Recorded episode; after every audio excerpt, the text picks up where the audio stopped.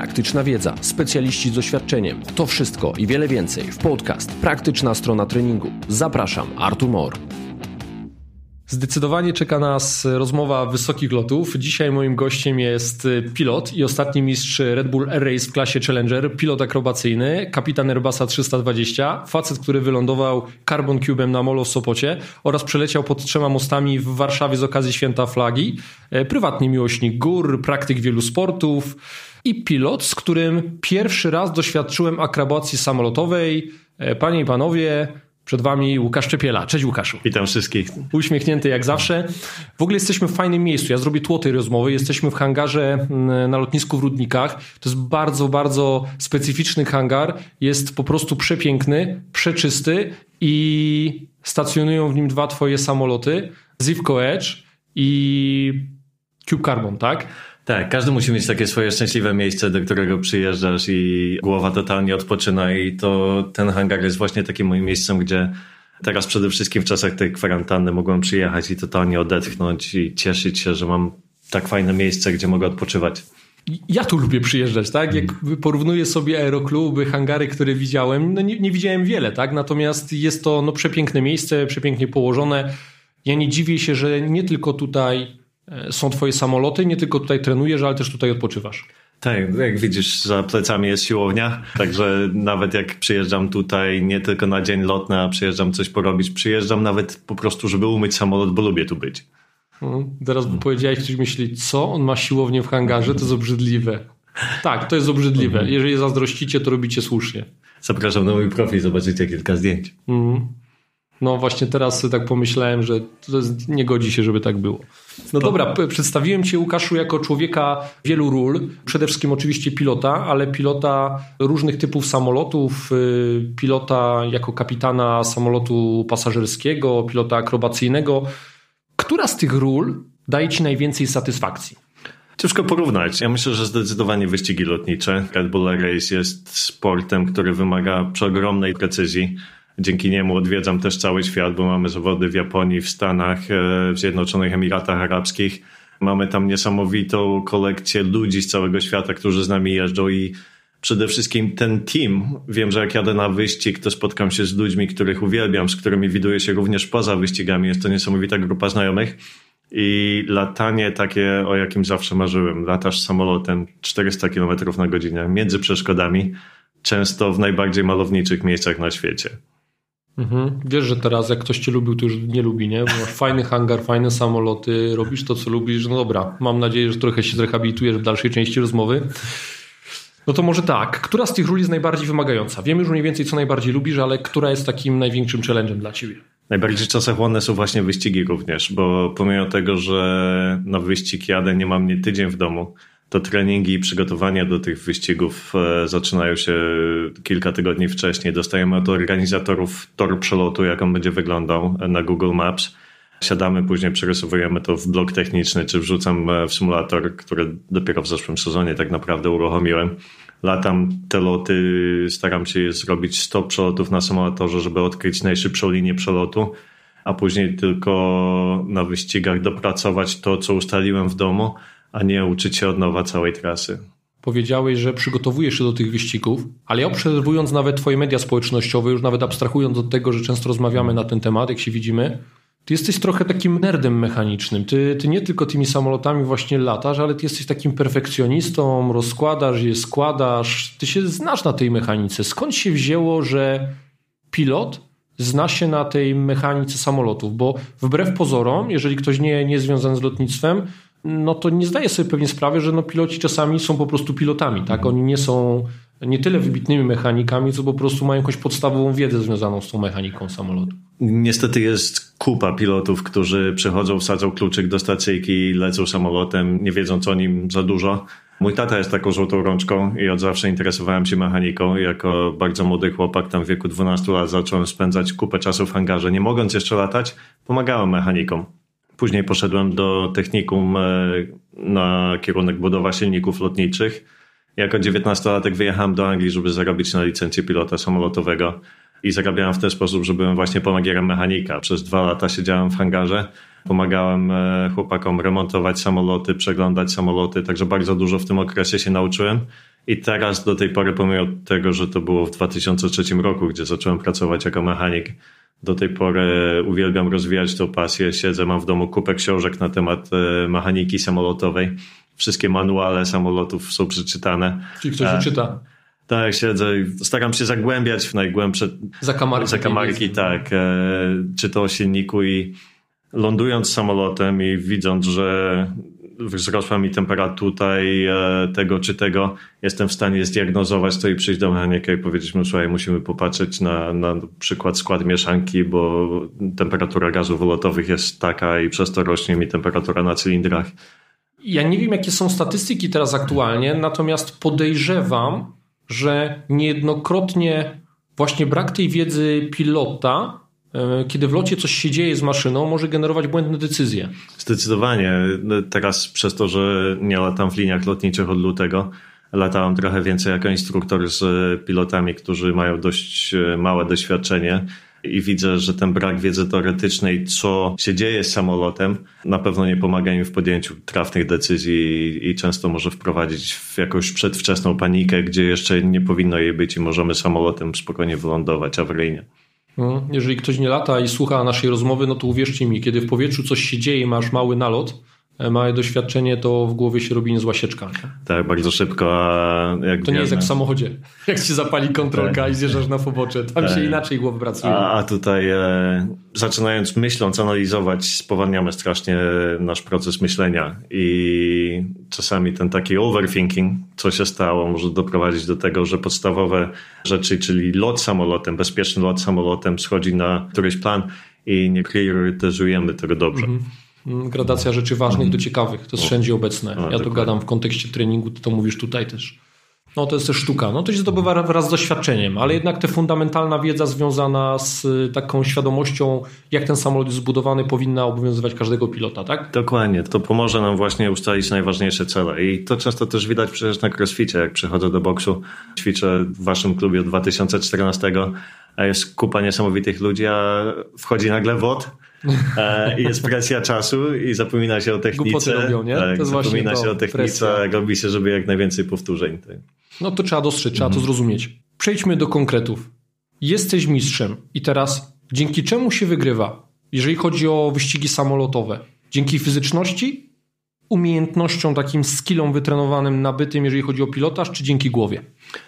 Na pewno talent dużo pomaga, dużo treningów dużo pomaga, ale jeśli głowa nie jest tam, gdzie trzeba, to nie osiągniemy nic. Ja pamiętam, że w zeszłym roku trenowałem więcej niż przez poprzednie lata, a nie dość, że nie obroniłem, e, znaczy nie, nie rozegrał się cały puchar, a nie dość, że na cztery rozegrane wyścigi w ani jednym nie byłem na podium, to nawet się nie zbliżyłem do tego podium, bo po prostu latałem dużo, a głowa nie była w tym miejscu, w którym chciałbym, żeby była. Jeszcze do tej głowy będę nawiązywał, bo jeszcze mam taką jedną rzecz, którą pamiętam z historii znajomości z tobą, kiedy ja widziałem, że ta głowa była nieźle obciążona, ale zostawię sobie to na potem. Zostanę bardziej przy mojej specjalizacji, czyli bardziej przy tej fizyczności, na tym, na czym się znam. Ja bym chciał podkreślić, że latanie akrobacyjne, latanie samolotami wyczynowymi związane z przeciążeniami to jest ogromne obciążenie fizyczne i uważam, że wiele osób, które patrzą na pokazy wasze na różnych piknikach lotniczych, czy oglądają Red Bull Air Race, mówi się o tych przeciążeniach, ale jestem przekonany, że te osoby, jeżeli nie latały w ten sposób, nie doświadczyły tego, nie zdają sobie sprawy, jak duże obciążenie fizyczne to jest i co się tak naprawdę dzieje z ciałem pilota w czasie lotu, no i jakie to jest zmęczenie, które towarzyszy mu po takim ekstremalnym treningu czy jakichś zawodach.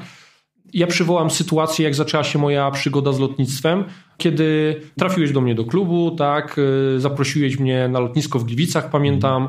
Ja tak to zaproszenie oczywiście przyjąłem, bo, bo trudno było odmówić, bo to niesamowite doświadczenie, ale nie ukrywam, że miałem zaplanowany dzień. Mówię, dobra, wyskoczę tam na 2-3 godziny do ciebie, zrobimy lot, wrócę do swoich obowiązków. No i taką miałem historię w głowie. No. Przyjechałem na to lotnisko, wpakowałem się do tego samolotu, no i wtedy się zaczęło już doświadczanie czegoś innego, aniżeli się spodziewałem. Czyli na początku niezłym wyzwaniem to było dla mnie fizycznym w czasie lotu, a potem po wylądowaniu ja jeszcze dwie godziny dochodziłem do siebie. Ja nie byłem zabity, nie? natomiast y, czułem to zmęczenie fizyczne. Ja, ja byłem taki, no, że chętnie na hamaczek się położył i tam na pół godziny drzemkę sobie uciął. I jestem e, wytrenowanym chłopem, nie? jak Mhm. sprawnym w kwiecie wieku. Przy okazji komplement sobie strzeliłem. A co dopiero osoby, które nie są tak fizycznie gotowe, tak? Czyli co się dzieje z tą fizycznością w locie? Jest to niesamowicie wymagający sport. Latamy przeciążenia rzędu 10G. Ja siedząc tu mam te 80 kg na tym fotelu. W trakcie lotu akrobacyjnego te 10G sprawia, że walczę z siłą 800G na moim ciele. Ręka jest ciężka, 10 razy cięższa, krew jest 10 razy cięższa. Musimy tam stosować te techniki antyprzeciążeniowe, a wszystko to wykonując bardzo precyzyjne manewry, nieraz kilka metrów nad ziemią. Także przygotowanie fizyczne jest mega ważne. Druga rzecz, o, o, której w sumie tak dużo nie rozmawialiśmy wcześniej, ale to, że latamy w te bardzo fajne miejsca. Lecąc na zawody do Japonii, trafiam tam z tak ogromnym jetlagiem i gdyby nie to, że jestem sprawny wy, fizycznie, wytrenowany i mam dość dużą odporność, to ta walka z jetlagiem byłaby też du, dużo, dużo, dużo cięższa. Mhm. Sen, nie? zaburzenia tego rytmu dobowego. To jest duże wyzwanie dla każdego sportowca. W wielu opracowaniach związanych z próbą zarządzania ryzykiem kontuzji w sporcie, no u ciebie jakby kontuzja najczęściej równa się po prostu katastrofie tak, lotniczej i to tu nie ma miejsca na błąd. No ale w takim sporcie, gdzie współzawodniczymy na ziemi w jakichś tam grach zespołowych, ta zmiana stref czasowych również wiąże się z ogromnym ryzykiem kontuzji, z gorszymi możliwościami psychofizycznymi. I jest to duże wyzwanie dla trenerów, dla sztabów y, trenerskich, które mają takim sportowcem gdzieś zarządzać. I faktycznie, no u ciebie jak podróżujesz między kontynentami, no to masz ostre jetlagi, nie? Tak, zwłaszcza, że zdarzało się tak, że mieliśmy jedno zawody w Japonii, a kolejne za miesiąc były w Stanach Zjednoczonych, a w międzyczasie latałem dużo na, na samolocie liniowym tutaj. Także to bardzo, bardzo daje w tyłek. Przytoczyć mogę jedną z historii takich, gdzie jak jesteś bardzo zmęczony z tym stresem i niewyspany, pamiętam moje pierwsze Mistrzostwo Świata w akrobacji. Pojechałem w 2010 roku. Oczywiście młody pilot, pierwsze Mistrzostwa Świata. Chcesz pokazać, jak zajebistym pilotem jesteś i co, ja. co, co potrafisz. Tak. I teraz patrzcie wszyscy. Pierwsza figura w wiązance e, była na dość dużym przeciążeniu, taka pętla w dół. Dobra, to pierwszą figurę pokażę, jak jest fajna. Tak się skupiłem na precyzyjnym wykonaniu tej figury, że obudziłem się lecąc samolotem gdzieś tam w pionie totalnie przesypiając ileś tam sekund. Całe no. szczęście to wszystko było do góry i, i oczywiście pierwsza wiążanka, ostatnie miejsce, no bo jak, jak budzisz się w trakcie figury i opuszczasz dwie kolejne figury z dziesięciofigurowej wiążanki, no to już nie masz, nie, nie, nie masz szans na powrót. Brzmi przerażająco, nie? A teraz pomyśleć, co się musi dziać z ciałem pilota, jak go wyłącza, nie? Wyłącza. Najgorszy jest ten moment przebudzenia, nie? Bo to było takie, budzisz się, otwierasz oczy i tak czemu ja siedzę w samolocie? Czemu ten samolot jest do góry nogami? Nagle, aha, jestem na zawodach. Ale wiesz co, taką historię też powiedział podobno jak był na zawodach Artur Kielak, jak powiedział, gdzie zaczął się hiperwentylować, nie? Po prostu zaczął łapać taką oddechową panikę, nie? I też miał, to, to były też jego zawody, też się chciał popisać i się popisał w podobnym stylu jak ty, jak typowy żółtodziób, nie? Mhm, tak, tak, to wtedy, wiesz, wszyscy patrzą na ciebie, ty myślisz, ale im pokażę, nie? I pokazuje coś, co, co nigdy nie powinno się wydarzyć. No, sport wyczynowy niestety ma to do siebie, że czasami próbujemy aż zanadto. No. No właśnie, mówimy sobie o tych obciążeniach fizycznych w tej chwili. To ja wiem, że wszyscy piloci borykają się z takimi typowymi przypadłościami z uwagi na specyfikę tego sportu. Powiedziałeś o tych przeciążeniach, powiedziałeś, że te siły działające na pilota w czasie akrobacji są nieporównywalnie większe aniżeli te, których doświadczamy na ziemi. Co tak naprawdę najbardziej boli pilotów? Ja wiem, że kręgosłup. Każdy, szyjny, piersiowy, lędźwiowy. Dokładnie, kręgosłup dostaje strasznie. Oprócz tego, że latamy te bardzo duże przeciążenia z kaskiem na głowie. Kask też zawsze dopycha tą głowę w dół, ciągnie ją do przodu.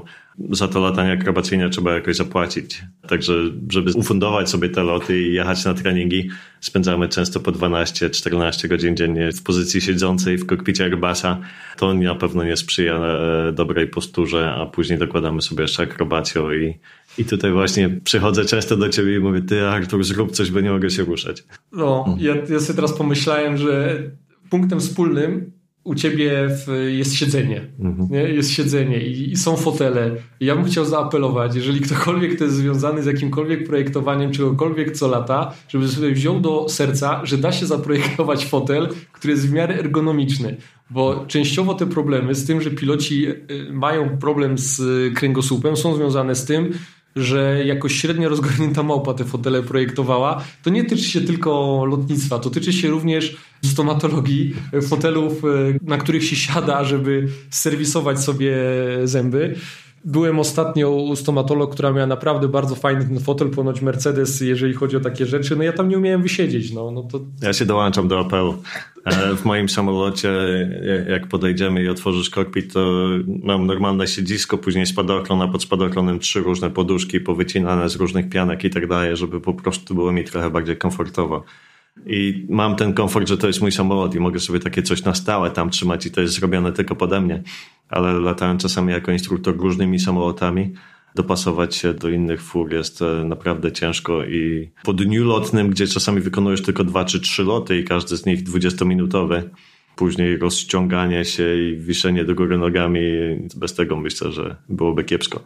No ty jesteś jeszcze takim świadomym pilotem akrobacyjnym, bo ty ćwiczysz, nie? Ty jakby dbasz o ten swój aparat ruchu. Jak już się poznaliśmy, to ty już miałeś jakiś zasób wiedzy, ty już dbałeś o tą swoją fizyczność. Teraz z każdym rokiem robisz to coraz bardziej świadomie. To, co mnie cieszy, robisz coraz bardziej też przekrojowo, tak? No bo, bo ty ćwiczysz crossfit, ty masz zamiłowanie do gimnastyki, ty jeździsz na rowerze, teraz ogromną ilość kilometrów wykręciłeś w czasie tej, tej epidemii koronawirusa ty ciągle się ruszasz. Nie? Sport to właściwie nie tylko w powietrzu, ale również na ziemi.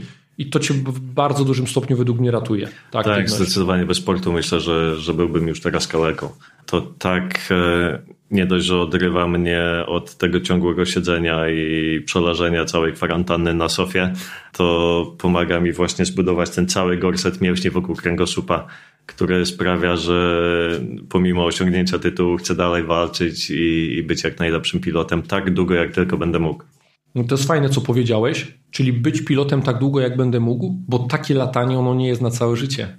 Tak, jest szkodliwe. Nie dość, że mamy właśnie uszkodzenia kręgosłupa tych przeciążeń dodatnich, następują jakieś mikrowylewy, e, bardzo szkodliwe jest również dla mózgu przeciążenie ujemne jeśli latamy bardzo dużo akrobacji Unlimited, w którą bawiłem się kilka lat temu i pewnie, pewnie niedługo będę chciał też powrócić.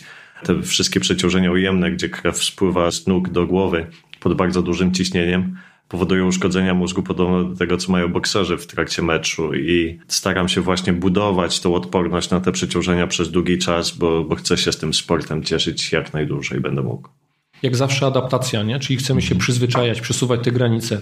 I to znowu nie tylko z uwagi na bezpieczeństwo, nie warto robić wszystkiego od razu, ale z uwagi na te ograniczenia fizyczne.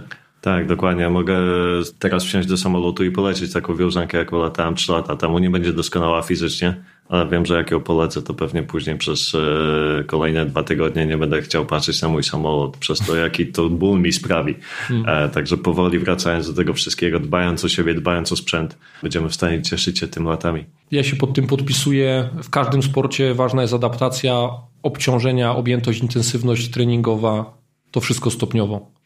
Tak jak e, przed kwarantanną bardzo ładnie wchodziły mi masolapy tak jak za tydzień spotkamy się w klubie i pewnie spróbowałbym jakieś zrobić, to z tydzień fizję bym musiał siedzieć pewnie na barka albo coś takiego. Także róbmy wszyscy fajnie, ale powoli. Kurczę, dorosłeś. Trochę, w końcu. Tak. Ile ty masz lat? 36 jeszcze. A to jeszcze 4 no. lata głupot ci czeka, bo ponoć najgorsze jest pierwsze 40 lat dzieciństwa mężczyzny. Ja to no. już powiedziałem w ramach podcastu kiedyś, ale mhm. to jest dobra okazja. No, staram się coś tam wymyślić, ale nie zawsze wychodzi. Ale jeśli chodzi o treningi, myślę, że coraz bardziej świadomy jestem tego, jak, jak do tego podchodzić. Chociaż te dziecięce takie. Zostają czasami. Wy, wychodziło to, dawaj, chodź, spróbujemy. Jeszcze raz, jeszcze raz. Jest taki przedmiot y, już nawet na PPLC, na SPLC, człowiek możliwości ograniczenia w lotnictwie, nie? Każdy go tak, mm -hmm. jakie ograniczenia? Najczęściej jak ktoś zaczyna przygodę z lotnictwem, to jest raczej młody, nie? Tak, tak statystycznie myślę, to Jeszcze ograniczenia. Myślisz wtedy takie, wiesz, potrzymaj mi piwo, nie? Pewnie. Co mam zrobić? Co mam zrobić? Gdzie tutaj przelecieć? Ja tu na plecach nie pójdę. Właśnie. Kończąc tą fizyczność, to ja bym jeszcze taką wrzutkę zrobił. W przygotowaniu motorycznym w mojej branży jest taki kult siły, który ja też częścią tego kultu siły jestem. E, ja siłę uważam jak wszyscy i w pełni zasadnie, tu nie ma co tym dyskutować, że to jest najważniejsza cecha motoryczna, która daje nam trampolinę do rozwijania innych cech motorycznych. Nie możemy być dobrymi sportowcami, być słabi. Nawet w przypadku lotnictwa ta siła jest ważna, to co powiedziałeś, chociażby pod kątem stabilizacji kręgosłupa, tak przeciwdziałania tym siłom zewnętrznym, przeciążeniowym w czasie lotu, siła tłoczni brzusznej, czyli pompowanie tej krwi, mamy te obciążenia dodatnie, krew ucieka z głowy, a ty się spinasz, pompujesz ją do góry. No, przed ujemnymi się nie, nie, nie obronisz, tak, no bo... No, tu niestety nie ma, że tak. nie, nie, ma żadnej siły, ale tak, ten anti-G training maneuver, e, który wywodzi się głównie z wojska, jest też bardzo fizyczny. Siedzimy, uczysz się go zaciskając pośladki, robiąc talię jak najmniejszą, także tak jak mówisz tutaj, do, dobry core jest, jest podstawą tego, żeby nie powtórzyć tego i nie zasnąć w samolocie. Tak, natomiast ja wam zdradzę sekret, żeby być mistrzem świata w Red Bull Air Race w kategorii Challenger nie trzeba robić e, siadów 200% bodyweight, można na przykład fascynować robieniem siły w ujęciu gimnastycznym, tak jak ty to robisz i w zupełności to wystarcza. Co nie znaczy, że nie wspierasz się pracą ze sztangą, bo tak się dzieje, bo też wiem, jak wygląda ten trening. Ja pracuję i bardzo lubię sztangę, ale powiem ci, że nawet nie wiem, jakiego mam maksa do no. przysiadów. Tak?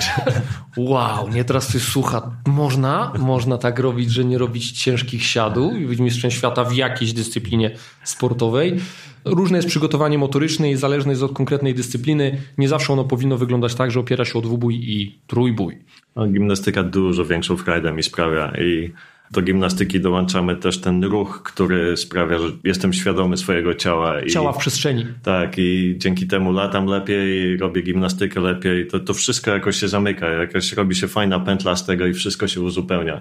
Poza tym też dużo lepiej wygląda, jak pojadę na zawody. Nie, no to wszystko chodzi o to, że się podobać dziewczynom, Łukasz. Jadę na, jadę, jadę na zawody w Kalifornii, idziemy na Muscle Beach i to, że mam nogę taką i zrobię przysiad 200 kilo, nikt nie zauważy, ale jak muscle upem wejdę na kółka, no to już tam... E, no i już wiecie, o co w tym życiu chodzi, jeżeli ktoś słucha. To, to ja się pod tym podpisuję. To wszystko się robi dlatego, żeby imponować. Łukaszu, były heheszki, było przygotowanie fizyczne. Przejdźmy na rzecz, która trochę mnie zawsze mrozi, bo mm, ostatnio rozmawiając z Karolem Kruczkiem mówiłem o przetrenowaniu, mówiłem o wypaleniu, mówiłem o takim aspekcie obciążeń psychofizycznych i tego zmęczenia psychicznego wśród różnych sportowców. Ja nawiążę do tego, że ja widziałem jak to wygląda u ciebie. Był moment w historii jak się znamy, że zacząłeś przychodzić do klubu i po prostu nie byłeś sobą. To według mnie to był taki typowy okres no nie przemęczenia, to już było takie przetrenowanie psychiczne, fizyczne, byłeś bliski wypalenia. Widziałem, że przytyłeś, byłeś ospały, bez życia. Pamiętam, że latałeś w pełnym wymiarze godziny w liniach lotniczych, trenowałeś równocześnie do wyścigów, latałeś akrobacje, latałeś pokazy, rozwijałeś swoją markę w mediach społecznościowych, cały swój biznes. I kurczę, czy to nie było coś takiego, że to były takie, że to jest element tych zlotów i upadków sportowca? Byłeś bliski wtedy upadku? To przytłoczyło mnie wtedy. To był trzeci sezon wyścigów Red Bull Race. W drugim sezonie miałem dość duży sukces. Na sześć wyścigów byłem pięć razy na podium. Dzięki temu udało mi się nawiązać e, umowę sponsorską e, z Red Bullem. W dalszym ciągu właśnie, tak jak mówisz, byłem na pełnym etacie w firmie. Latałem 900 godzin rocznie. Niektórzy myślą, że 900 godzin w samolocie rocznie to nie jest dużo. Natomiast to jest 900 godzin lotu. To się przekłada na około 1600 godzin w pracy. Do tego dochodziło sześć wyścigów, do tego dochodziły pokazy. Ja pamiętam, że moja partnerka wtedy policzyła, że między 2 maja a 20 października ja byłem w domu 3 dni. Pamiętam koniec sezonu, już po ostatnim wyścigu i mam ten wspaniały hangar i, i tą piękną maszynę za sobą. I, I ona mówi, ty idź se polata, idź do hangaru, idź coś tam zrób. A ja mówię, że ja, ja, nie mam ochoty nawet patrzeć na ten samolot. Tak mi się wtedy wszystko przyjadło. Nie miałam ochoty na treningi fizyczne. Ta zima wtedy tak mi pozwoliła odpocząć, znowu się zregenerować i zacząć czytać i zgłębiać się w psychologię sportu, w medytację, że w kolejny sezon wkroczyłem na zdecydowanie większych obrotach i, i zacząłem robić tą podbudowę pod e, tytuł mistrza. Jesteś jednym z niewielu sportowców, których znam, który właśnie na własną rękę zauważył, że jest coś nie tak i próbował z tego bagna wychodzić. Też wielokrotnie, jak rozmawialiśmy, bardzo podkreślałeś rolę tego mentalu właśnie. ja w pewnym momencie widziałem, jak to cię zmienia. Ja widziałem, jak to ta psychika twoja się zmienia.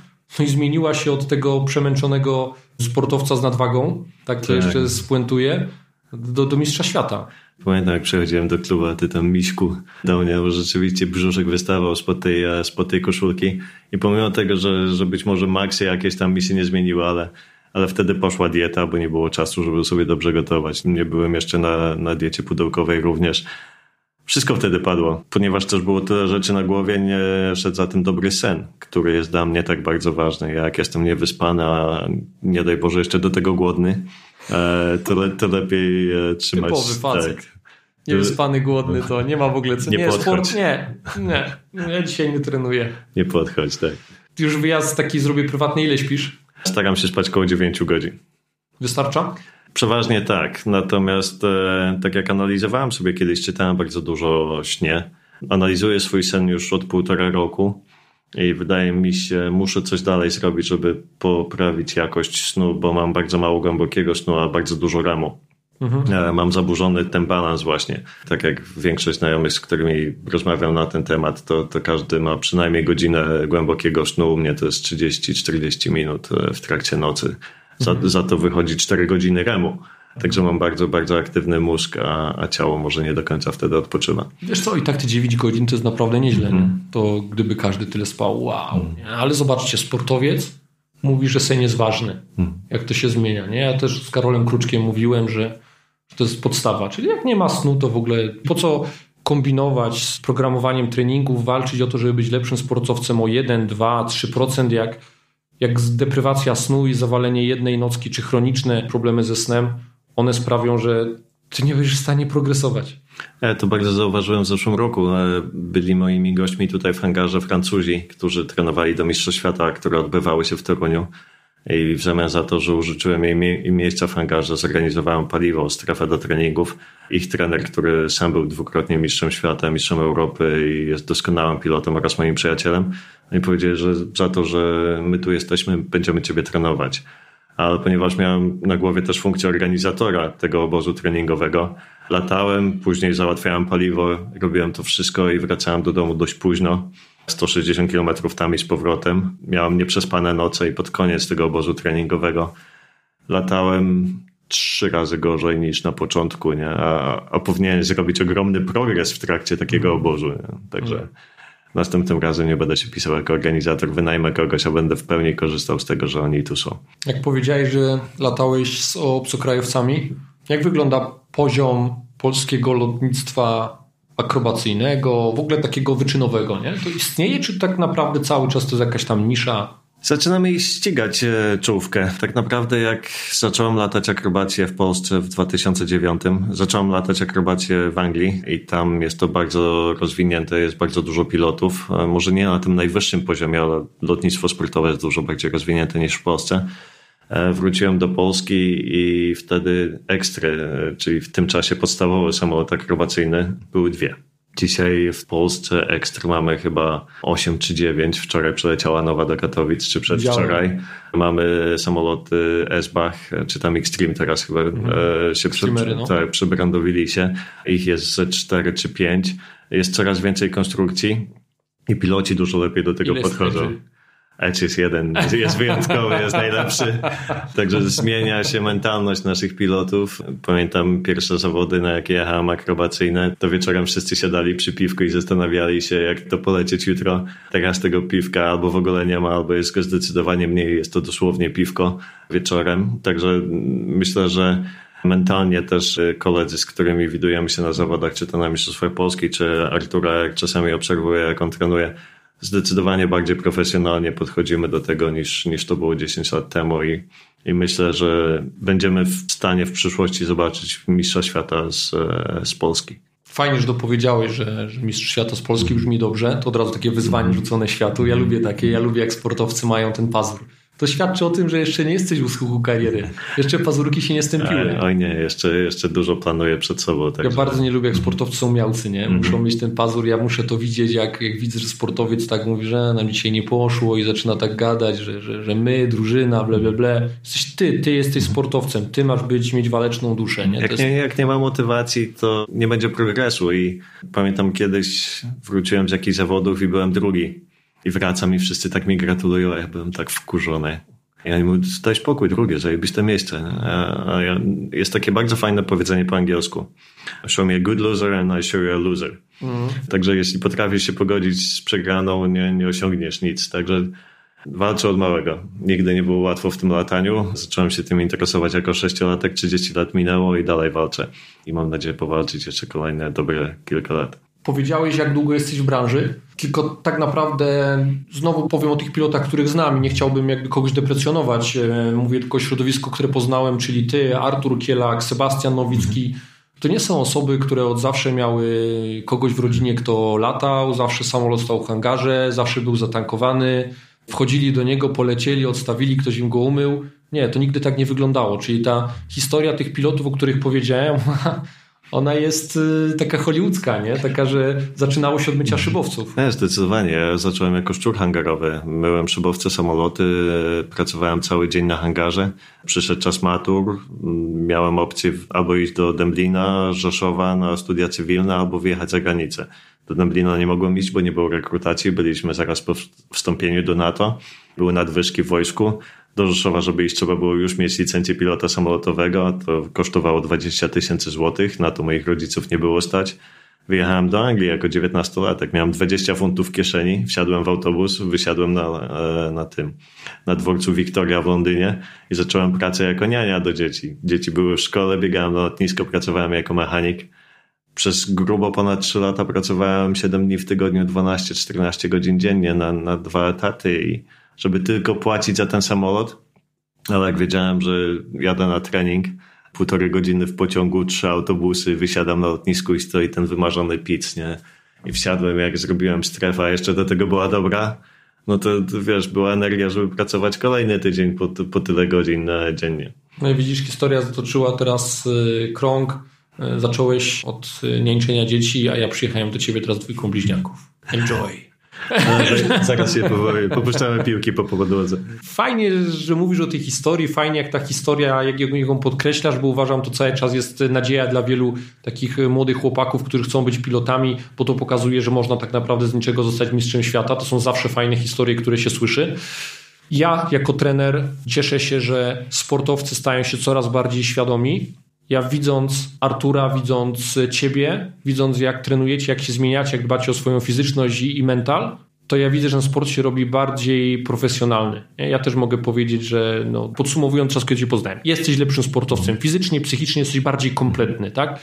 Artur prowadził dużo bardziej też destrukcyjny styl życia pilota, teraz prowadzi go dużo lepszy, nie? Ja uważam, to są takie fajne sukcesy w karierze każdego sportowca i, i warto o tym mówić. Dokładnie. I to też pokazuje, że wy nie mhm. jesteście na końcu kariery, bo wy mhm. dopiero teraz osiągacie ten szczyt, nie? To jest właśnie mega fajne w lataniu, że Formule 1 już był, byłbym emerytem, w każdym innym sporcie wyczynowym byłbym emerytem, ponieważ w lataniu można najwcześniej zacząć oficjalnie szkolenie, jak się ma 16 lat. Teraz jestem w sile wieku sportowego. Ja mam 36 lat, Artur ma chyba 40 czy 41, no 42 i przed nami jeszcze kilka lat kariery stoi i myślę, że będziemy się ścigać. Nie wiem, czy w akrobacji, czy wrócą wyścigi na jakimś fajnym poziomie, ale na, na pewno na pokazach się ścigamy i każdy z nas stara się pokazać coś fajnego dla ludzi, popularyzować to lotnictwo, bo jak lotnictwo będzie rosło, przyjdzie więcej sponsorów, będziemy mogli dużo bardziej profesjonalnie również podejść do tematu. Na chwilę obecną to nie jest dofinansowany sport. Wy musicie walczyć o te finanse. No, absolutnie. Ani złotówki nie dostałem od, czy to od Ministerstwa Sportu, czy, czy od jakiejkolwiek oficjalnej jednostki rządowej. Wszystko jest e, wychodzone Niestety jest takie błędne koło, bo pamiętam jak byłem młodym pilotem, to żeby znaleźć sponsora trzeba było mieć wyniki. Żeby mieć wyniki pasowałoby mieć sponsora. I tutaj właśnie ta ale okazuje się, że, że są wyniki największe, jakie mogą być, to też niczego nie zmieniło. No, dokładnie. Bardzo wierzę w e, ten, e, nie wiem jak się to po polsku nazywa, law of attraction. To mhm. jeśli czegoś bardzo chcesz i dążysz do tego, to jesteś w stanie to osiągnąć i myślę, że jestem wspaniałym dowodem na to, że pomimo braku finansów, e, jeśli o czymś marzysz i myślisz o tym 24 na dobę, to jesteś w stanie zrealizować wszystkie swoje marzenia. Mogłoby nawet być tak, że jak są takie ekstremalne finanse, to nie ma tego pazura, nie? Bo trochę wszystko ci się już należy. Tak, nie mówisz, tak jest, bo jest wielu sportowców, którzy, którzy mają te mhm. finanse i korzystają z nich świetnie, natomiast czasami to potrafi skutecznie. To wtedy kwestia e, motywacji, tak. tak. Znaleźć sobie jakiegoś dobrego przeciwnika i z nim się ścigać. Myślę, że, że, że to jest taki podstawowy. Dobra, jesteś coraz lepszym sportowcem, jesteś też perfekcjonistą. Patrząc na ten hangar, jesteś też pedantem obrzydliwym, bo masz tak czysto w hangarze. Zobaczcie sobie na, tej, na Instagramie ten hangar, nie? Nie zobaczycie, ale to jest tak czysto, obrzydliwie to się nie godzi, nie? No po rozmowie, zanim stąd wyjadę, też pozamiatam podłogę. Także. Aha. Tylko, że tu nie ma czego zamiatać, nie wiem, czy wiesz. Nie, kilka beł tam naleciało, jak wypychałem samolot. Tak. Rozumiem. No dobra. No to teraz powiedz mi, czy, czy jesteś takim samym perfekcjonistą w lataniu? Czy tam odpuszczasz sobie? Tak, zdecydowanie. Bez takiego ciągłego dążenia do perfekcji treningi nie miałoby sensu. Mm. Każdy lot staram się zrobić coraz lepszy. Dzisiaj pierwszy raz od 17 lat leciałem szybowcem. Wznawiam się do latania szybowcowego wysiedliśmy, instruktor mówi, zajebiście, że tu nie ma co poprawiać, a ja mówię, no ale przecież tam start był taki i lądowanie trochę za wysoko.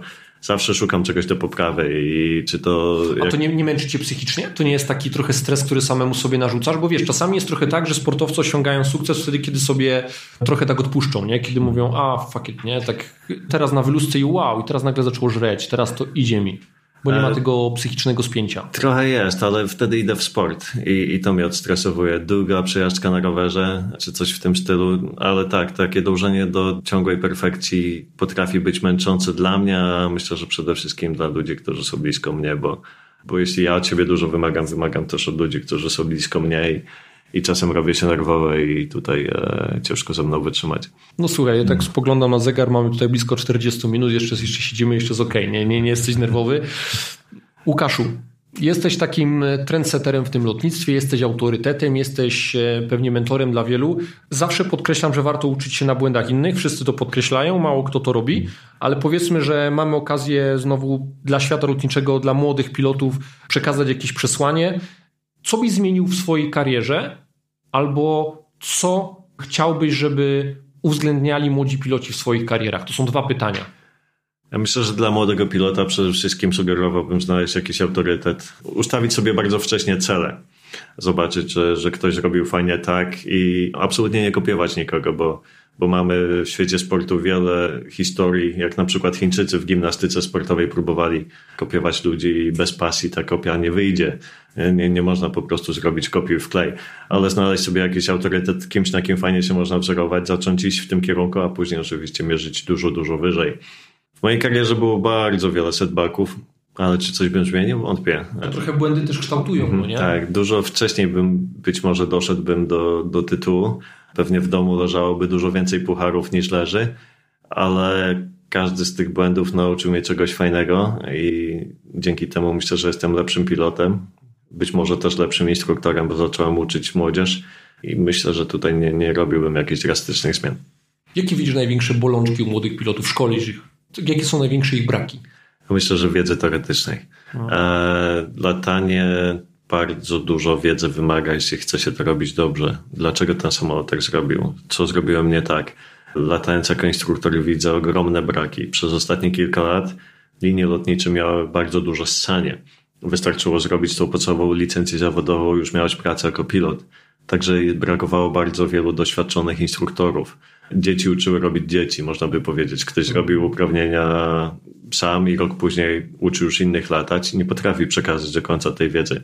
Także myślę, że usiądź w książki, czytaj jak najwięcej o tym, pytaj się, bo e, nie spotkałem się jeszcze, znaczy myślę, że nikt z moich fanów czy, czy ludzi, których tutaj jest kupa na lotnisku, nie przyszedł, nie zapytał się mnie o coś, jak robisz to, a ja nigdy nikomu nie powiedziałem stary odejść stąd, bo nie mam czasu. Zawsze staram się komuś pomóc i pogłębiajmy swoją wiedzę. Ta wiedza pozwoli na to, żeby e, zminimalizować praktykę i błędy w tej praktyce, bo jak nauczymy się złego nawyku latając samolotem, to później trzy razy tyle zajmie oduczenie się tego nawyku niż ucząc się dobrze od samego początku.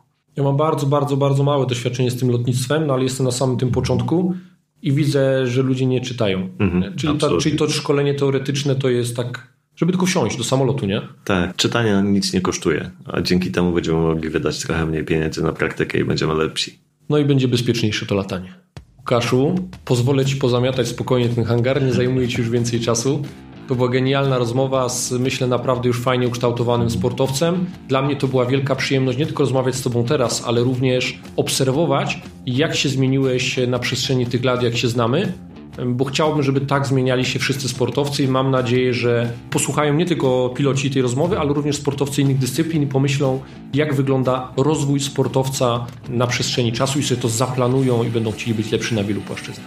I zapraszam do kontaktu, jak ktoś ma jakieś pytania, ale mam nadzieję, że na większość odpowiedzieliśmy tutaj i widzimy ale się w boksie. w kolano, teraz wszyscy będą tam pisać, nie? Łukasz, a co zrobić tu? Jak to? A jak tam w lewo? A jak I ta noga tam. wchodzi? Nie, ale sobie teraz utrudniłeś życie. Ale może mi się internet skończyć zawsze. Bystry, bystry. E, Łukaszu, dzięki za poświęcony czas i mam nadzieję do następnej równie fajnej rozmowy. Dziękuję również i widzimy się w klubie niedługo. Cześć, hej. Hej.